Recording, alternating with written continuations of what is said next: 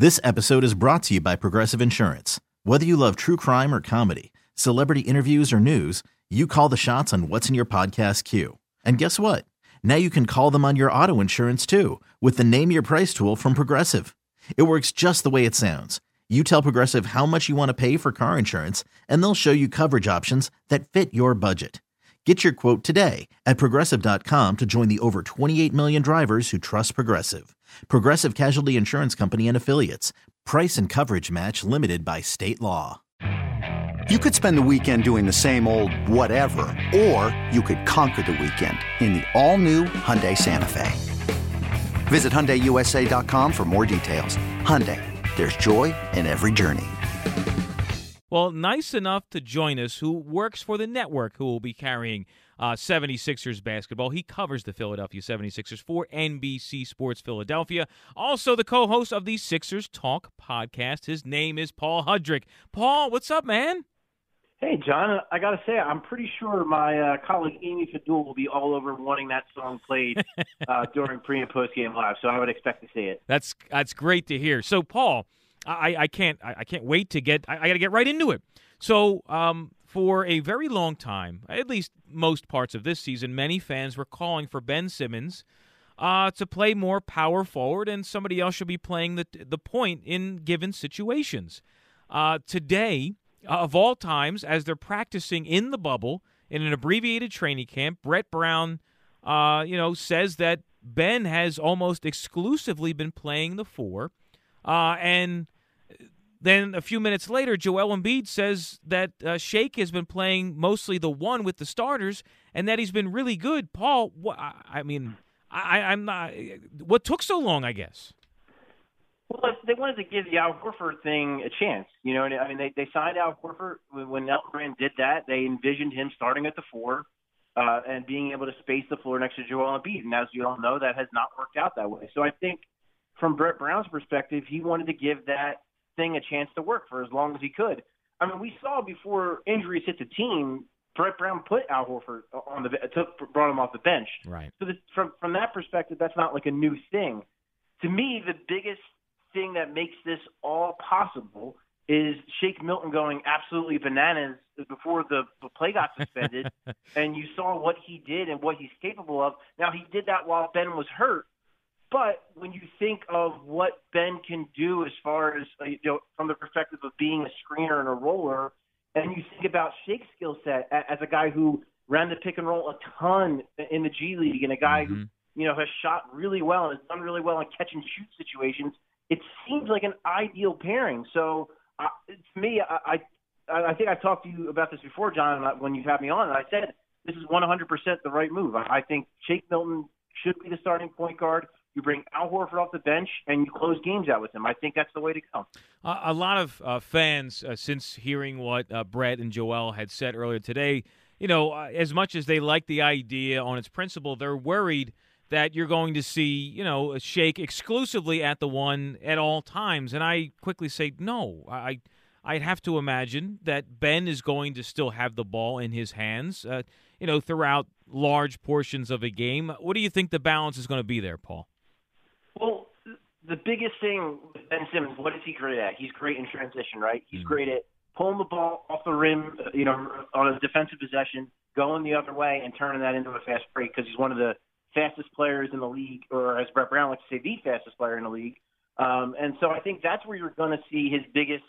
Like it's not like he's going to grab the ball off the rim and then give it to Shake Milton. Like no, he's going to go. Like he's going to take the ball off the rim and he's going to run up the floor and he's going to try to create a mismatch try to find you know a, an open three in transition or try to get to the rim himself. So that part of his game isn't going to go anywhere. Like he's still going to do that. It's just in a half court set where Ben Simmons has you know has struggled throughout his career, especially in the playoffs. Now you're going to run a more traditional offense with a more traditional point guard, mm-hmm. and Ben Simmons is going to play kind of that point forward, uh, you know, power forward type of role. So yeah, I definitely think there will be plenty of stretches. Like it's not like Brett Brown's going to run out on the court and tell Ben Simmons to give the ball to, to Shake Milton. It's, it's not going to go like that. So I think there's still going to be plenty of opportunities for Ben to show that talent off.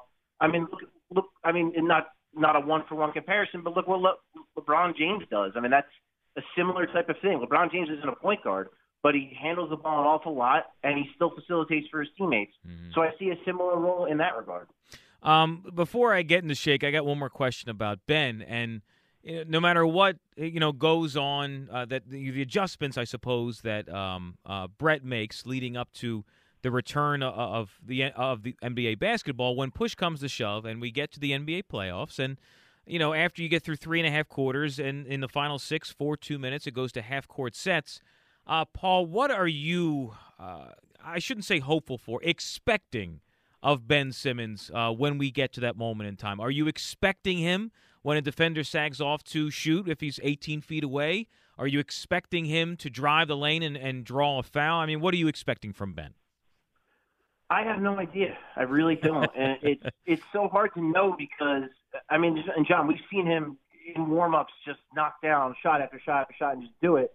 And when in the limited opportunities he's done it in games, I mean, we've seen it. He's taken it. He's made it. I mean, he's made the only legitimate three-point attempts he's taken is at least this year have all gone in, right. um, including the preseason one. So it's not like the skill set kind of isn't completely there, but I still don't think he feels 100% confident. Now, did these four months did something change? Did a light bulb go off? I don't know. I mean, my tendency is to think no. He's still probably going to defer. So my thing is going back to this, what, what you know, what originally started here is just I, I expect Brett to use him more as a screener and a roller in those types of situations. So you'll see a Josh Richardson with the ball in his hands or a Tobias Harris as the ball handler and Ben setting up screens and rolling to the basket. Mm-hmm. That's what I expect to see in crunch time situations. Um, I, I I don't see a scenario where he kind of just has the ball uh, it, it, in crunch time, you know, on the wing wide open. If he gets to that, will he shoot it? I mean, for me, I kind of hope so because I would like to see it. Um, I, that's clearly the next step in his kind of evolution, but I don't think Brett Brown is going to put him in spots where that's going to be the case.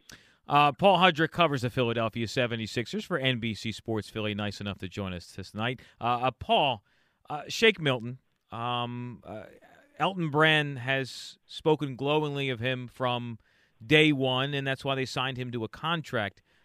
But the question is do you think Shake is ready to take on this role uh, so early in his NBA career? It's tough. I've been a big Shake guy. I mean, I liked him at SMU. Um, I really, I really liked his game then. When you know, the only reason he slips as far as he did in the draft year that he did is because he had a back injury coming in. There was some concern there.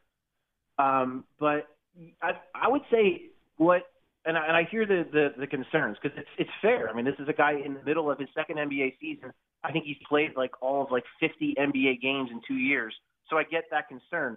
But I also say, you know, his demeanor, the way he carries himself, the way he kind of just doesn't flinch at any of this stuff. Mm. I mean, this is this is a guy who, after the All Star break, Brett Brown told him, "Hey, man, you're not in the rotation anymore, so just be ready." Ben Simmons gets hurt, uh, uh gets hurt, and then he goes out and drops 39 or in LA against the Clippers. Yeah. I mean, this is a guy who doesn't flinch. So from that perspective, I think if if there is a guy who can do it, I think he can. I think he's got the personality, the demeanor. Now you can't make up for that experience. There's no question. I mean, there's guys who, you know, they they get into that playoff situation and they struggle to start with, and then over the course of their career they get better. So yeah, it is a big ask to ask a 23 year old guy with limited NBA experience to do it. But I think if anyone has a demeanor and the personality uh, the mindset to kind of do it. I think Shake's one of those guys who can. So the team goes as far as Joel and Ben can take them, and this is where I have a question about Joel, which um, I flip flop about all the time. Uh, ever since uh, the Sixers became available for us to speak to them again, uh, Brett Brown has done nothing but speak glowingly about Joel Embiid's work ethic and all the you know hours he's putting in in the gym, and he he, he uses the term man hours a lot. Um, and it it's so difficult because normally, you know, you and I we'd be at the, the facility in Camden, we'd see him and we get a better idea of what he looks like because everybody's worried about the shape he's going to be in. Um, I, I know we want to take Brett at his word, but he's never going to put his players in a bad light. Do you have that worry in the back of your head that glo- that Brett is uh, going over the top to endorse Joel uh, because he may not be in the best of shape? It's funny you say that only because um, when Brett spoke the other day and he specifically mentioned Joel when he was asked a general question about the team being in shape and conditioning and all that, he specifically said Joel stood out to him. And my first thought was like, man, like this is gonna, this is not setting up great if that's not the case. You know what I mean? Like if Mhm. this is what he's saying, to your point, that hey, he's in great shape and hey, he worked out six days a week and I think he looks great and he's really stood out to me. And he comes out and he doesn't stand out in that capacity from game one. It's not going to be a great look. So I, I will say this, Sean. I think that yeah, I hear you that Brett's not. He's clearly not going to throw Joel under the bus if he thinks he wasn't in shape. But I feel like Brett has really stuck himself out there where if Joel isn't in shape, it's going to look really bad. So from that perspective, I kind of am slightly taking. I mean, we won't know until we see it, but I'm somewhat taking Brett at his at his word. Mhm. And I, I do see. I mean, in, in the limited time we talked with Joel too, you do see a different kind of attitude from him, and just kind of. I, I don't know. I get a good vibe, and it's nothing more than that. It's just a vibe because I don't see them practice, and I don't see what's going on behind the scenes. But I've gotten a good vibe from him in general about where his mind is and, and what he's focused on going into this thing. You know, despite his concerns uh, for the obvious, uh, you know, the scenario at Disney World. But I think from a actual playing basketball games perspective, he seems like he's in a really good place. Final question I have for you, Paul. It has to do with the bubble itself, and uh, you know, teams have only been there a handful of days, not even a week yet, and you've had just two slip ups already, and they were both uh, one we didn't hear the details about, but the other was Richaun Holmes, who tried to get takeout food or food delivered and stepped outside of the boundaries and now has to quarantine for a period of time. Um, I, I, what's your concern level that as time goes by, it will be more and more difficult to keep some of these guys within the bubble? See, that's not. It's tough. I mean, I don't know if if I'm necessarily as concerned about that, about actually keeping guys in, because I think this is an example of Richaun who said that he accidentally. I don't really know how that works. How you accidentally leave the? I, I I would think it's a pretty clear line where it is, but I guess not. Um, but I would think this would serve as a cautionary tale for guys because, like, Rashawn got caught and he's spending 10 days in the quarantine and he's not allowed to practice, not allowed to be around his teammates. So I guess what you, my hope is is that guys will see that and be like, all right, cool. Like the league's not messing around. We really can't joke. Like we really can't mess with this. Like we have to adhere to these rules, or we're going to be in the same spot where Sean is right now. So I mean, my concern in general is just over, you know, and I've mentioned this like a thousand times on, on our podcast, and you know, uh, you know, Vince Quinn had me on not that long ago talking about the bubble as well, and I've always compared it jokingly to like Jurassic Park, the idea of control and like you think you have control, but really you don't. And Yeah. uh, and I think that's the big thing that I'm worried about with this with the NBA is that you're trying to control something that kind of can't be controlled. The NBA is doing all they can, but I- do just have simple concerns of this is something that we are trying to control that we don't have control of. You know what? I lied. I have one more uh, question, and because I, I, I you and I uh, have similar likes outside of sports, and I received word, Paul, that one of the, you know, the the, the players have the certain, uh, you know, within the bubble, within the hotels they're staying at. We know they have the game room and they have pool and they can go fishing, but they also have movie screenings. Paul, I found out they are getting an advanced screening of Black Widow. That's messed up. Listen, John, if they have to sit in that bubble and be quarantined for however long they're quarantined for, I'm kind of okay with it. I mean, you know, you got to give them something beyond playing basketball to look forward to. So uh, from that standpoint, I, I'm okay with it. I, I I understand the excitement level and wanting to see it, but you know, if, if that, if that little reward, if that's good for a guy and get the guy through one night there, then I'm okay. with it. His name is Paul Hudrick. He covers the Philadelphia 76ers for NBC Sports Philly. He's also the co host of the Sixers Talk podcast. For links to all his stories, the latest Sixers news, follow him on Twitter at Paul Hudrick. Paul, appreciate it, man. Anytime, John. Okay, picture this. It's Friday afternoon when a thought hits you. I can waste another weekend doing the same old whatever, or I can conquer it. I can hop into my all new Hyundai Santa Fe and hit the road.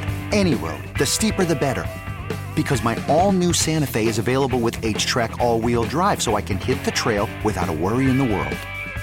Heck, with three rows and best in class rear cargo space, I can pack the whole family in with all our gear. We've got available dual wireless charging for our phones so we'll never lose touch with civilization, and we won't lose touch with the primordial power of Mother Earth. So which is it?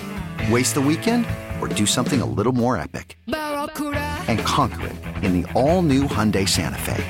Visit HyundaiUSA.com or call 562 for more details. Hyundai, there's joy in every journey.